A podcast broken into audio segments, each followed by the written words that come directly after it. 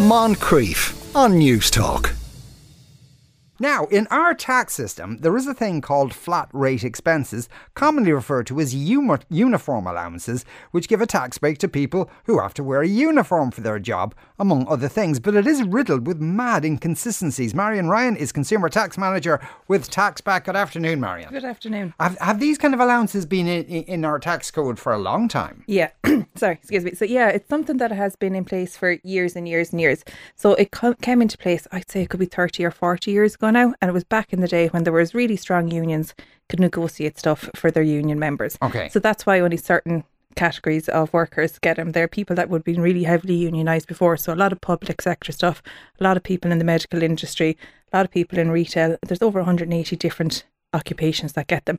And as you said at the start there, they're commonly known as uniform allowance. So some people will know, I think I'm supposed to get something in relation to my uniforms, but they've no idea what it is or what they're entitled to. Yeah. Now, the thing is, though, when you kind of drill down into it, it seems to be completely inconsistent. Yeah, I suppose there's one major inconsistency there that has puzzled me for many years, so I'm kind of delighted that the people have picked up on it. Cardiac technicians. If you're a female cardiac technician, you get a flat rate expense of €212 a year. Right. But if you're a male cardiac technician, you just get €107 a year.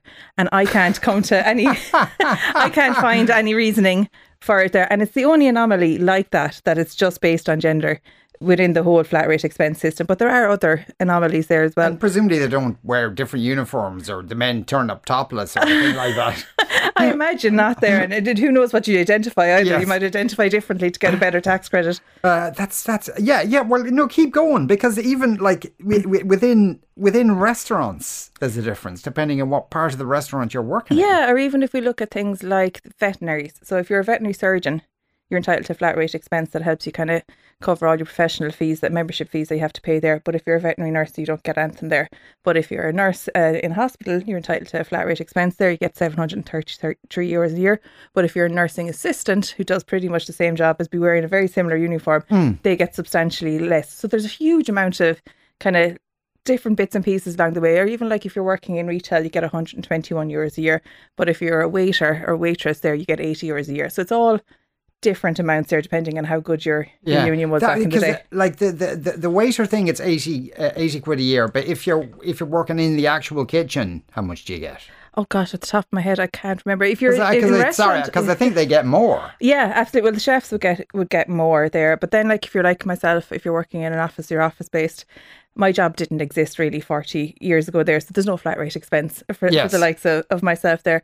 Or even, I suppose, if there's a huge amount, anyone working in IT now, there's nothing there for it. So the revenue did back in, I think it was 2018, 2019, they did a big review on it there, and there was all these changes that were due to be implemented back in 2019. That was pushed out, and it was supposed to happen again in January this year. They've pushed out again. So what we want people to do really is, and we'd love for the tax strategy committee to look at, is actually sit down and look at flat rate expenses as a whole, look at the workforce as it is now, and actually just scrap what's there and bring something in that's relevant to everyone there, and probably a bit more fair. And they have said that they're going to do this. They absolutely just haven't actually done it yet. Yeah, to be fair to them, they did the review back in 2018, 2019.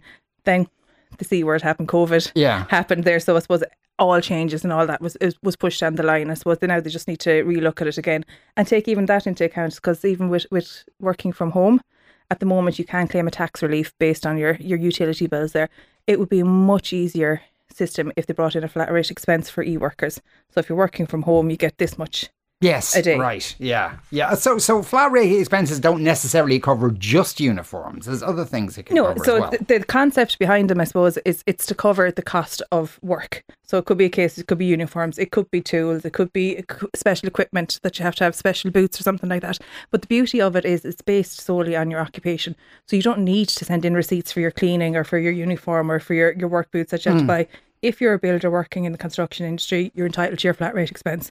If you're an engineer, you're entitled to your flat rate expense, the same as if you're a nurse or a doctor. Yeah, because essentially, because you mentioned the cardiac technicians who presumably have to, who wear uniforms. Yeah. But nurses get 733 quid, which is significantly higher than the cardiac technicians. Not to demean nurses to any degree, but like it's still having to wash a uniform. Absolutely. Well, like, if you look at a veterinary nurse and a nurse, Or if you look at a veterinary nurse and the veterinary surgeon, the veterinary nurse gets nothing. Now, Pascal Dunhu did say that they were going to look at that, and that was on the thing that they wanted to bring the veterinary nurses in line with the veterinary surgeons, which is correct and right and fair. So we just hope that they broaden out their scope and they don't just look at these 180 occupations that existed 40 years ago, and they look at the workforce as it is at the moment. So take into account IT workers, take into account, I'm not an accountant myself, but accountants are all the different kind of occupations that are out there.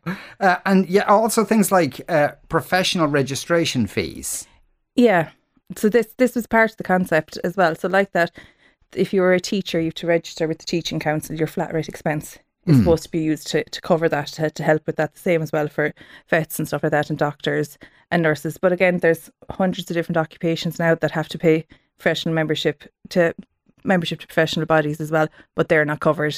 Yeah, because veterinary surgeons get it, veterinary nurses do not. Yeah, it's mad. Yeah. Now, of course, I don't know if you'd even be able to answer these questions. Dan says, I'm a courier with a uniform. Very important job. Do I get a few bob? No. No. Sorry, Dan. I work in a bank on the lowest pay grade. I wear a uniform. Do I get anything? No. Okay, see, like, this is the thing, like, but it depends then on how you view your occupation. Doling out disappointment everywhere you go. So if you're working in the bank, are you retail banking? Because then potentially, are you a shop assistant for the bank now? I'm not saying this, or I'm not advising someone that. Yeah. But it is open to interpretation a little bit. But no, the short answer and the by the tax code, no, it'd be the answer for the person in the bank. But again, it's left open to interpretation, because what's your occupation? You could be called an engineer and never set foot on a building site. Yes, yeah. Well, I suppose it can be, you can be a computer engineer, or there's different sorts of engineers. Yeah, absolutely. But like, engineers get €333 a year. And the concept behind that, I suppose, was for their work boots and their hard hats and their helmets going on there. But you could be an engineer, you could be a software engineer. So should everybody get some, like, because you and I don't have to wear, outfits. We still have to get dressed to come to work. Well, that's just like, not getting prosecuted for indecent exposure, and the way I'm rewarded for that. Yeah. I suppose I think it's relevant relative to your work. Like, the vast majority of us are working from home now. If we're office-based staff there. So you have the cost, your cost of employment is your electricity bills and heating and stuff like that. Yes, there is a tax credit, tax relief that you can get for remote working there. It's a bit laborious because you have to tot up all your bills for the previous years and claim it in there. Whereas if there was a flat rate expense that was X amount per day worked at home there, and you say to the revenue, I work from home, yes, how many days a week? 3.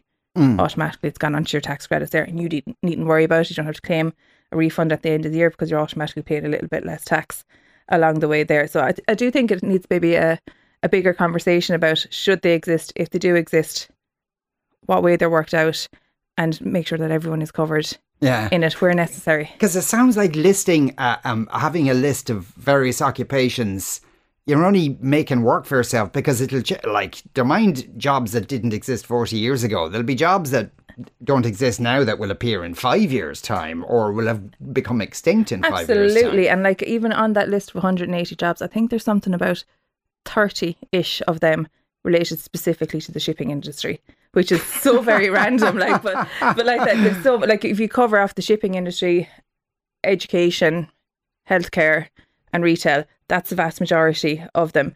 It doesn't really reflect, I suppose, the workforce as it is at the moment. Yeah. On the subject of women cardiac technicians getting more of a uniform allowance, it just goes to show that women have more heart, says Andrew.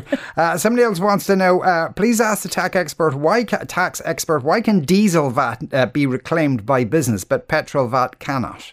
I have no idea. Actually, you have to cut me on the hop there. Yeah, sorry. Yeah. That one. This is like, just as soon as we have anyone who's used the word tax in the studio, you'll get all sorts of personal taxes. Is my buzz. So, is there any indication of the? I mean, they've said they're going to do it, but it sounds like a job of work to assess the entire workforce, what people do, and what way to bring in. I would imagine there probably will be something in the budget referencing it, whether it is changes done, or they might give an indication in the budget that this review is going to be done by X time there. So it's not revenue themselves that will be doing it. It's not Crown Finance, it's the Tax Strategy Committee. So I suppose it just needs to go onto their to-do list again. Yeah, but I think I would get the sense that politicians are very, especially Fine Gael ones, are particularly wary of changing anything to do with the tax system other than, we're going to make you less pay less tax kind of thing. Yeah, and I suppose if you kind of look at it as well, the flat rate expenses, it's always going to, the what about me's is going to happen there. So if we review it and we've got 200 occupations, not everyone's always going to be covered by it, but there's always going to be people that are going to feel hard done by. Yes, apart from people in the shipping industry. They're grand. Marian, thanks a million for coming into us today. That was Marian Ryan there, Consumer Tax Manager with Tax Back. Moncrief, weekdays at 2 p.m. on Newstalk.